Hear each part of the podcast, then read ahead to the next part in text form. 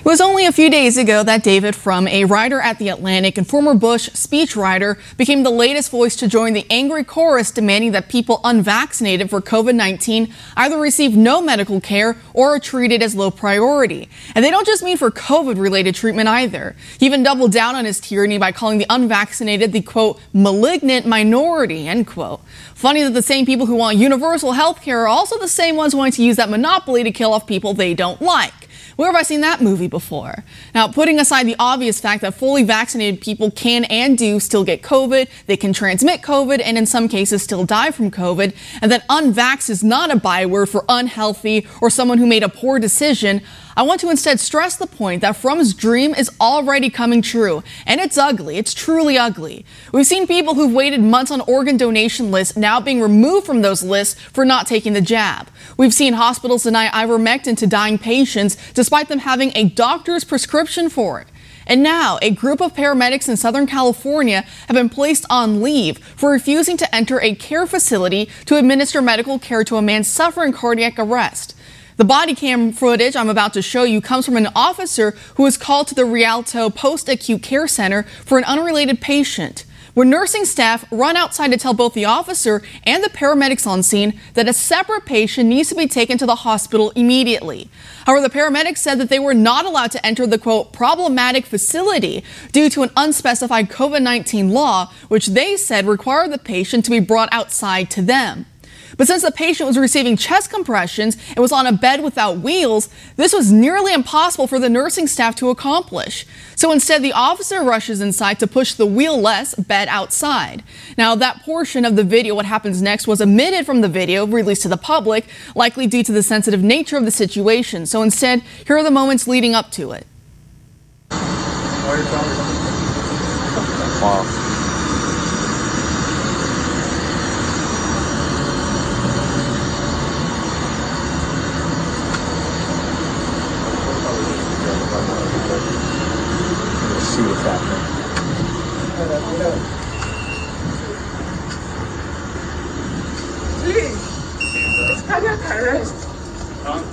Where is he?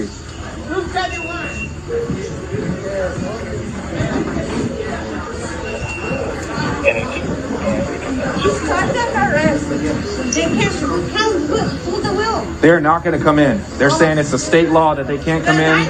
They have is a cardiac arrest. He's he's completely out. We're doing compression. You cannot move him while we're doing compression. Oh my God! God have mercy.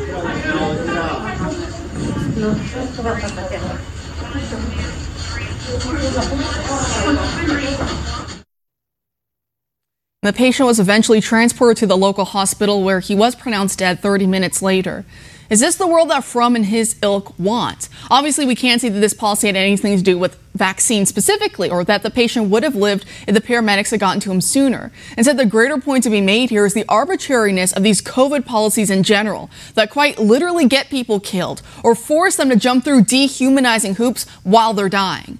As my first guest tonight quotes in his latest article, George Orwell once said that some ideas are so stupid that only intellectuals believe them. And ain't that the truth? The Rialto City Fire Department's acting chief called the video footage troubling, and he reassured the public that an independent and outside investigation will be done into the matter.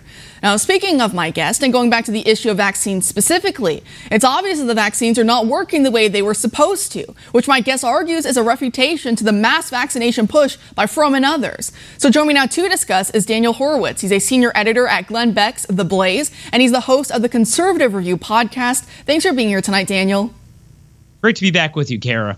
Great. So in your latest piece that we just had on the screen, you note how we've had more COVID deaths this year than last year despite the vaccines, and that the latest variant, although much more mild, mainly affects the vaccinated. What's going on here?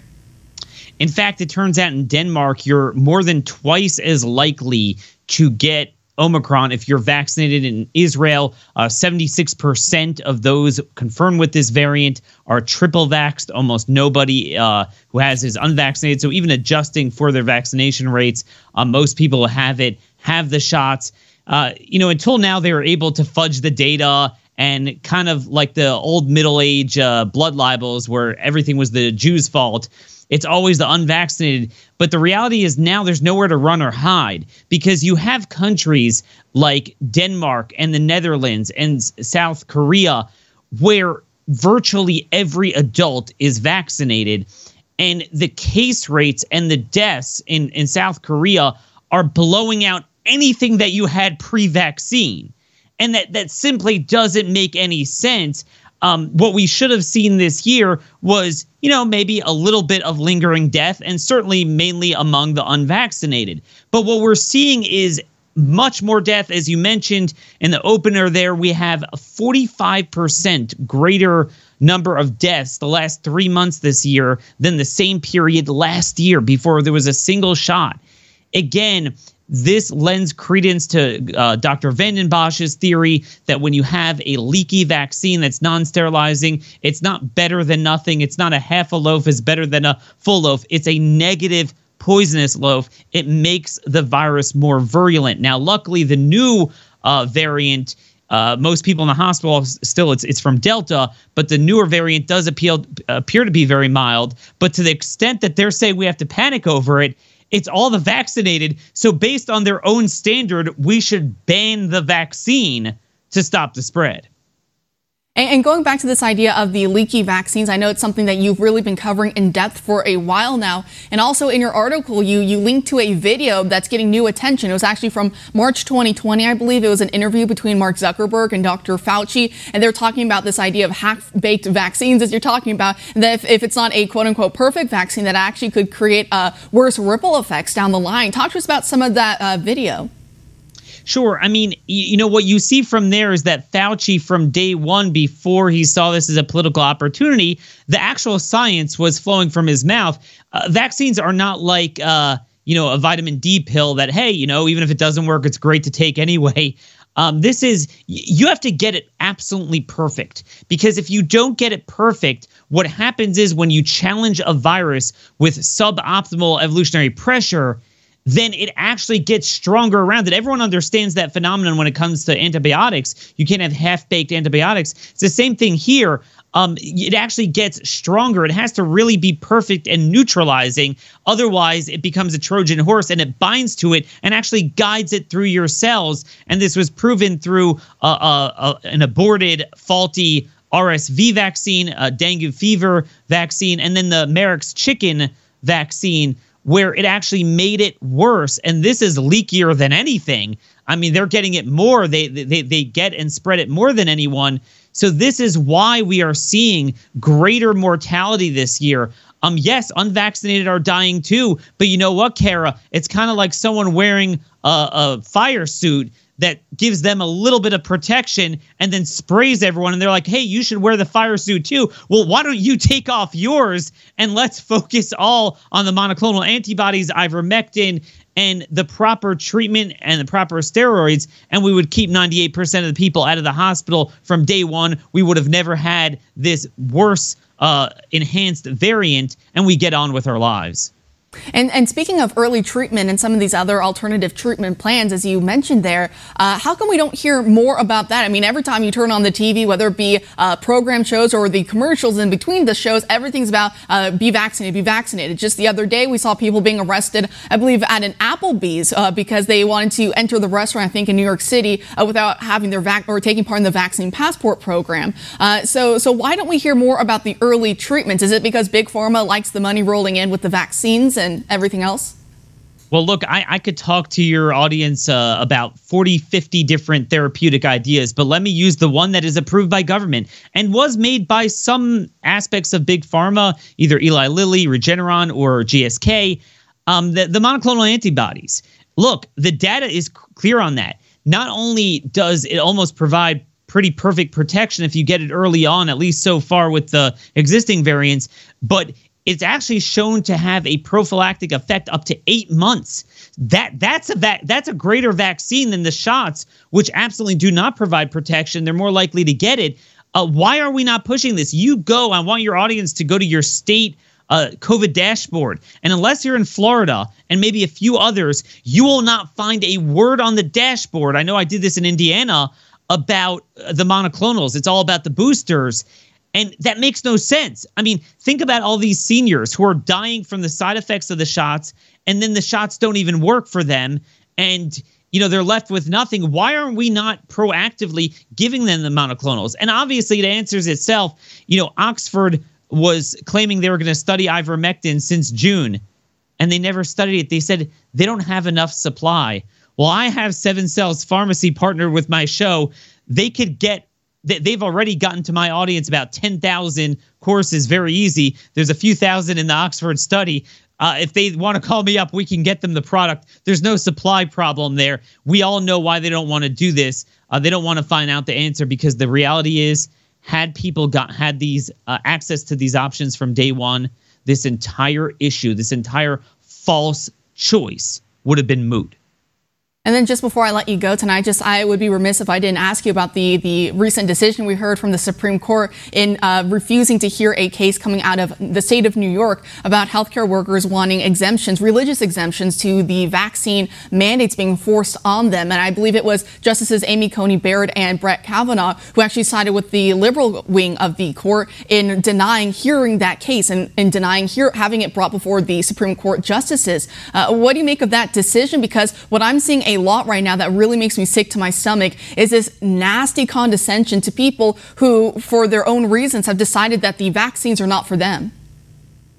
Well, look, when you understand what this does both to your innate and adaptive immune systems for the rest of your life, there is a, a big religious problem with it, the way it destroys uh, God's immune system. Um, but what I would say is that it, it's funny, just uh, this year, we we found from those very same justices, they believe that a state doesn't have the power to keep boys out of girls' bathrooms. So they're, you know, so, somehow states are all f- powerful. They could uh, force something into your body that's problematic and doesn't even stop spread. There's no state, in other words, there's no vital state interest that could be identified, because it literally doesn't affect another person. At best, it would affect maybe your outcomes. And, you know, somehow, no, the state could do whatever they want. But when it comes to states cleaning up homeless encampments, no, you have a right to camp out on the streets. You're violating their constitutional rights. We were told by the Ninth Circuit, Supreme Court affirmed that. Um, you know, it's interesting. We were told uh, in the Bostock case that transgenderism is now part of Title seven of the Civil Rights Act. So you can't uh, fire someone for coming cross-dressing, disruptive behavior like that. But somehow religious liberty, which is in Title seven, that you have to accommodate Uh, religious uh, uh, concerns unless it creates an undue burden, which certainly this does not, because it does not affect people. And in fact, the vaccinated are spreading it more. Somehow, nope, there's no religious liberty right. Uh, even a broken clock is right twice, not our courts. It's going to take the red state legislatures and governors have to finally stand up. All great points there, Daniel. Thanks for joining us tonight. Take care.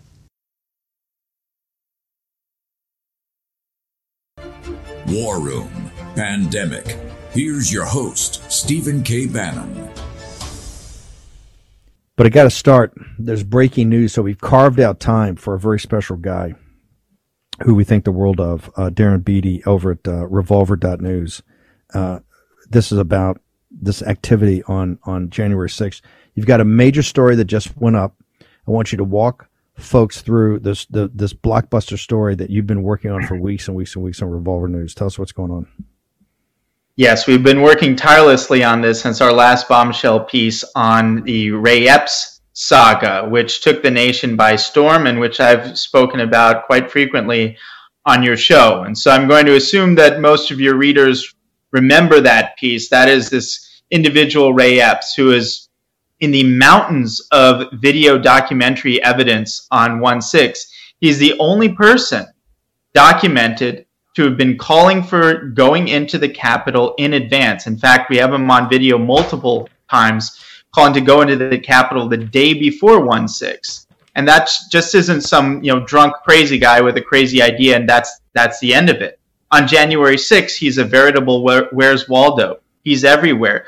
All leading up to the first decisive breach of Capitol grounds at twelve fifty-three, long before the Trump speech ended, by the way, Leading up to that initial breach, Ray Epps whispers in a man's ear, and then two seconds later, that decisive and fateful initial breach occurred. Now, Ray Epps remains unindicted. As we reported, the feds seem to have zero interest in him, which is a change because he used to be one of the twenty people featured on the feds' most wanted list. After revolver dot news published our report, the day after, they quietly scrubbed him off. And so that's where we left off. This sequel piece, this follow-up to the Ray Epps story is huge and explosive, and everyone should go to revolver dot news now, read it in its entirety, and share it. What does it do? This tells the true story of what happened on one six, the story that's been covered up by the entire official narrative. The official story is that the January sixth really kicked into gear with the Proud Boys basically converging on that initial breach site. But what we show is that Ray Epps is actually the individual involved in that breach site. And what we show is a story of several people who are hanging out by the Peace Monument before the Proud Boys even get there. And curiously enough, this number of individuals who are hanging out before the Proud Boys get there play key and decisive roles in the initial breach, in cutting fencing and removing fencing, setting up a booby trap before Trump's speech is over and before the crowds were heralded to the Capitol. In short, we have a handful of people, key figures, five to be exact, who played decisive roles from very early on, who are unindicted, and whose actions collectively, together with Ray Epps, set the conditions for the one six to turn from a rally into a riot. We tell the story how it actually happened, and we tell it using key individuals, not just Epps, who coordinate with Epps, who created the conditions for one six turning into um, a riot. And uh, that's, you know, there's a lot more stuff in there, but that's the essence of this piece that I encourage everyone to go to revolver dot news and read in its entirety. Okay, here's what I got to understand now. And this is the blockbuster piece of it. This is the blockbuster yeah. piece of it, is that um, the blockbuster piece is you're saying, that, and you've done timelines, because this article is is, is very detailed, that yes. shows that these people were up there before President Trump ended his speech or even did what what uh, what they they play it over and over again on a loop on M S N B C when he said, hey, I think we ought to march peacefully up to the Capitol. Right before that speech ended, these yeah. guys, the, these five that you've identified, the Ray Epps posse, right? Mm-hmm. His his his his collaborators, they're already up there, actually technically, physically breaching the the the the the, the barriers at the Capitol. Yes. So yes, that's an important point because um, I think a lot of your viewers and a lot of people don't quite understand this. So. Uh, the initial breach, this what I call the Ray Epps breach, the breach that occurred two seconds after Ray Epps whispers in a certain individual's ear, that breach occurs at twelve fifty-three. That's almost a half hour before the Trump speech is over. And so the decisive story here is you have a number of individuals who are breaching the grounds, who are decisively cutting and removing fencing. And what that does is that creates the condition such that when all the rally goers uh, go to the Capitol, they don't see any barriers because they've been removed. They don't see fencing, so it's been removed. And ordinarily, on ordinary days, that ground is entirely free. It's not restricted. So by removing those barriers and removing the fencing and having no trace of it, you're setting people into a booby trap because when they cross these now invisible barriers, they're actually committing a crime. And certain people have actually been indicted for this, just not even knowing that they committed a crime because they didn't see any fencing. And so that's a decisive part of the story. But I think more important than this happened before the end of the Trump speech, this happened, these people, these key people were loitering around the Peace Monument before the Proud Boys got there. And the reason that's so important is that the official story says that everything started with these Proud Boys here. Now, I think it would be a hell of a coincidence if a if a number of decisive individuals who are involved in agitating the crowds, removing the barriers, everything from the very beginning, all unindicted, if these decisive people showed up at the same place at roughly the same time before the Proud Boys got there, and they all ended up taking key roles in the event uh, throughout the entire day. And these people are ignored in the mainstream account, which focuses primarily on the Proud Boys. Now, additionally interesting is we know, or we have strong reason to suspect, that the feds were reading the Proud Boys text messages. And in fact, some of the people who led the Proud Boys to that location have admitted that they're in regular communication with the F B I. There's a very strong likelihood that the feds knew where the Proud Boys were going to be. And given this new narrative presented in this revolver dot news piece, it seems like a very strong possibility that the feds said, okay, we know the Proud Boys are going to be at this location. We're going to text a bunch of our people to go hang out there beforehand and make sure that this thing kicks off into a riot. And that's precisely what happened. And the conditions were set precisely for it to go down like that. But every angle, from the crowd agitators to the fence cutters to ushering people here and there and everywhere toward the Capitol to tell people to keep moving forward and so forth, this is the story of the setup. We know there was a setup before, but this is, shows the mechanics of the setup, how exactly it happened, and introduces a number of key individuals who have been unheard of in the mainstream press and remain unindicted to this day. How the trap was set. I, I want to go back, and we only got five minutes here, but I just want to go back and make sure, because this is of a piece, and this is why Revolver is so important, Darren Beattie particularly so important. You've got the Michigan piece of the set of things you've done in Michigan, which is the preamble. That's the twelve, I think, of the twenty. It used to be eighteen, but I think twelve of the twenty-six now are either federal agents or informants. Right. In the kidnapping, right. in the in the phony kidnapping of Whitmer. Right, and the head F B I guy goes right. back to D C. Then your second big piece was the original Ray Epps, meet Ray Epps, who's uh, and Ray Epps is former what military and law enforcement also, and, and you've got he's all the video. Former military, he's uh he's a Marine, and he's also uh, notably a former head of the Arizona chapter of the Oath Keepers, which is a heavily prosecuted militia group associated with one six and. Um, there's a whole other story, and I've talked about Stuart Rose and everything yeah. on other segments. So he he he has his fingers in a lot of pies. Let's put it that way. Now now now, now you've got now you've got the trap being set, and the key here is he's mm-hmm. actually got the individuals, and you can see they're they're up there getting this ready. Trump's still speaking. Trump hasn't even right. asked people to go up. They're right. they're, they're up there. And, they're, they're they're prepping. And if I as, could, they're prepping. Yeah. yeah. Go ahead. If I could just quickly introduce yes, just the in, implausibility of Ray Epps and these other key figures traveling in many cases across the entire country. Some, many of these key figures, two of them are from Texas. Ray Epps is from Arizona. It's not across the street to get to the nation's capital. They have to travel across the country. So they travel across the country to go to this Trump rally, presumably. They're so dedicated to Trump that they do this. They're wearing Trump gear and so forth.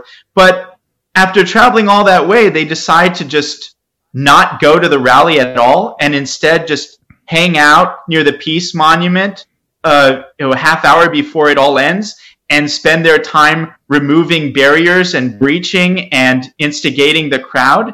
It just doesn't make sense, in addition to the fact that they're unindicted. And in some cases, we know that the F B I knows who they are. In fact, one of the individuals we talk about, who's known as Black Ski Mask Individual, who's on camera tearing down fencing, we know that the feds know who he was because just the day before, he was picked up in an largely unreported, very bizarrely unreported uh, instance in which there was a, a van that was stopped on suspicion that it had explosives, and it did have firearms, and everyone in the van was taken out. They were questioned. They tried to get D N A swabs, and this guy who was cutting the fences, he was in that van. So the feds know who he was because he was picked up by the feds the day prior, and yet they have no interest in him and, and don't arrest him, don't indict him for anything, and it's the same story for the others. We we got to bounce, but I got to set in this perspective. Remember, It's the F B I and the Justice Department told us this is the biggest investigation in American history. This is bigger right. than looking for Nazis in World War Two. This is bigger than looking for guys in the communists here in the fifties. This is bigger than the Vietnam War protests. This is bigger than the infiltration of the Black Panthers or the civil rights groups. Symbionese Liberation Army. Take Pickett, the, the, the, the jihadist in Brooklyn, the blind sheik. This is the largest in history. They've told us that. And you got right. Darren Beattie breaking monumental stories. Where's the investigation? I want to say everything to potential whistleblowers out there, the F B I, Justice Department, Sheriff's Office, you pick it.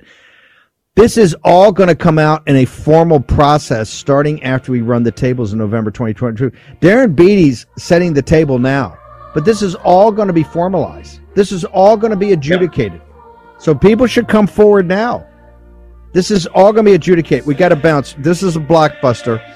We had to change the show around, but you're always worth it. Tell people how they get to you, how you get to social media, Go how you get to, to your site. The best way to support us and to support this painstaking and crucial research, go to revolver dot news right now, read the piece, and share it with any everyone. The more important the piece, the more they try to censor it. We need to overcome that. Let's be force multipliers and spread this word out. It's crucial. You're a hero and a patriot. Darren Beattie and the team at Revolver.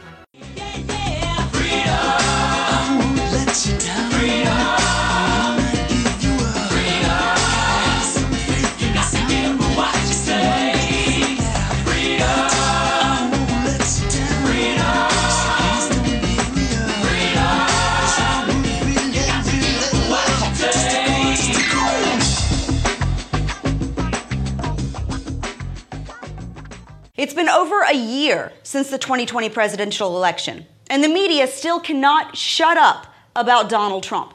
You know, it's ironic that the man made his fortune off real estate because now he's living rent-free in the brain space of left-wing politicians and pundits who continue to obsess over him despite his having been out of office for a year. But as pathetic as that is, it's not really hard to understand why, as we come up on the first year anniversary of Uncle Joe's swing at the plate, the Biden administration has been such an embarrassing failure at everything.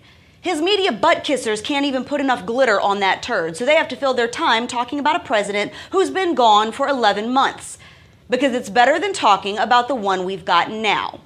So now here's a question. Just how bad do you have to suck that the guy you supposedly beat is still a more popular topic than you? Well, here's how bad.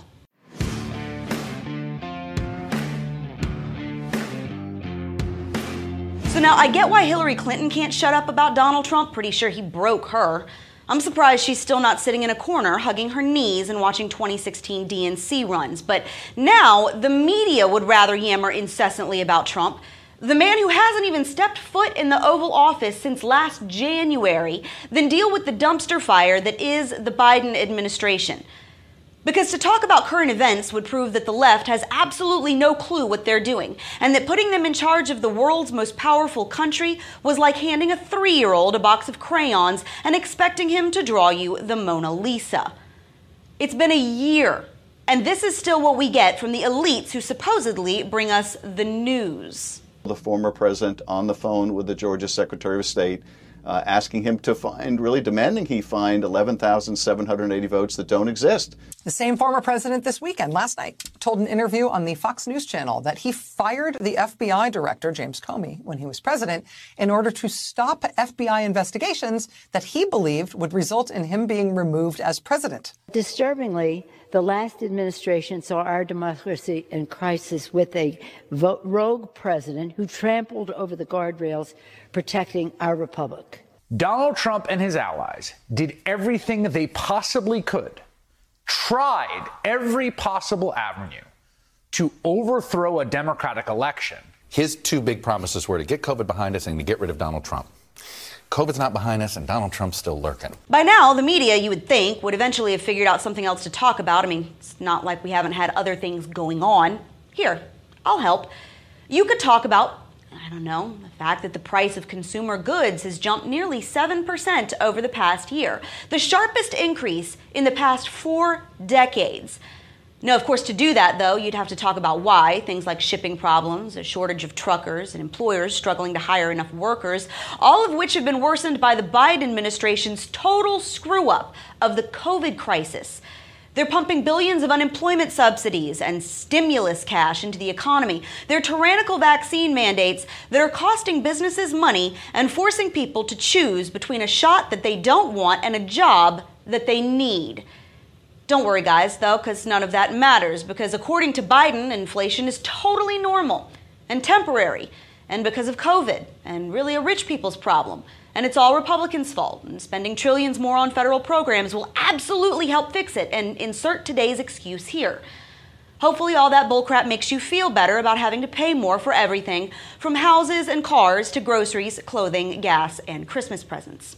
Oh, speaking of gas, you know, the media could talk about how people are paying over a dollar more per gallon at the pump, and that's if you're lucky. Now, of course, if you did that, you'd have to talk about how the Biden administration shut down the Keystone X L pipeline, how he's gone to war against the fossil fuel industry and American energy independence to appease the Birkenstock Brigade, and how he's about to start charging gas companies even more to drill for oil on federal land.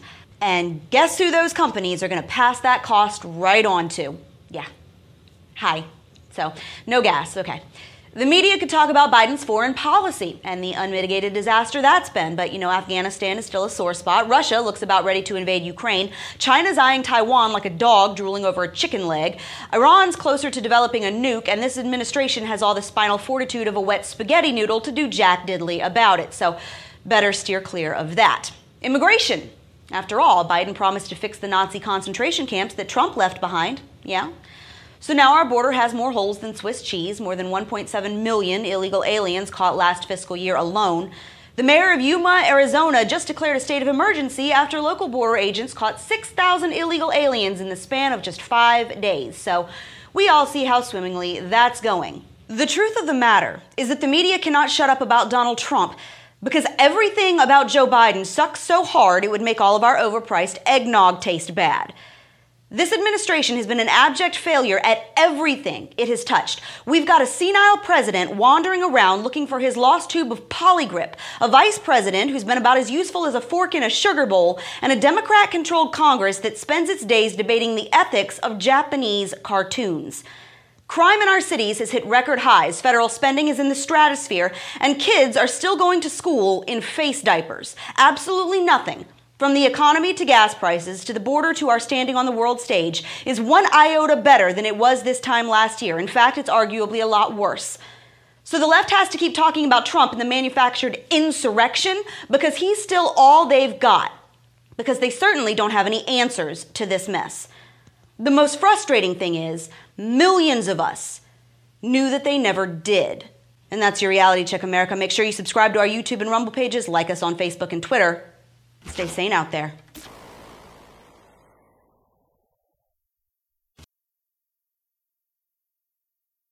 Add another thing to the ever-growing list of crap that's racist.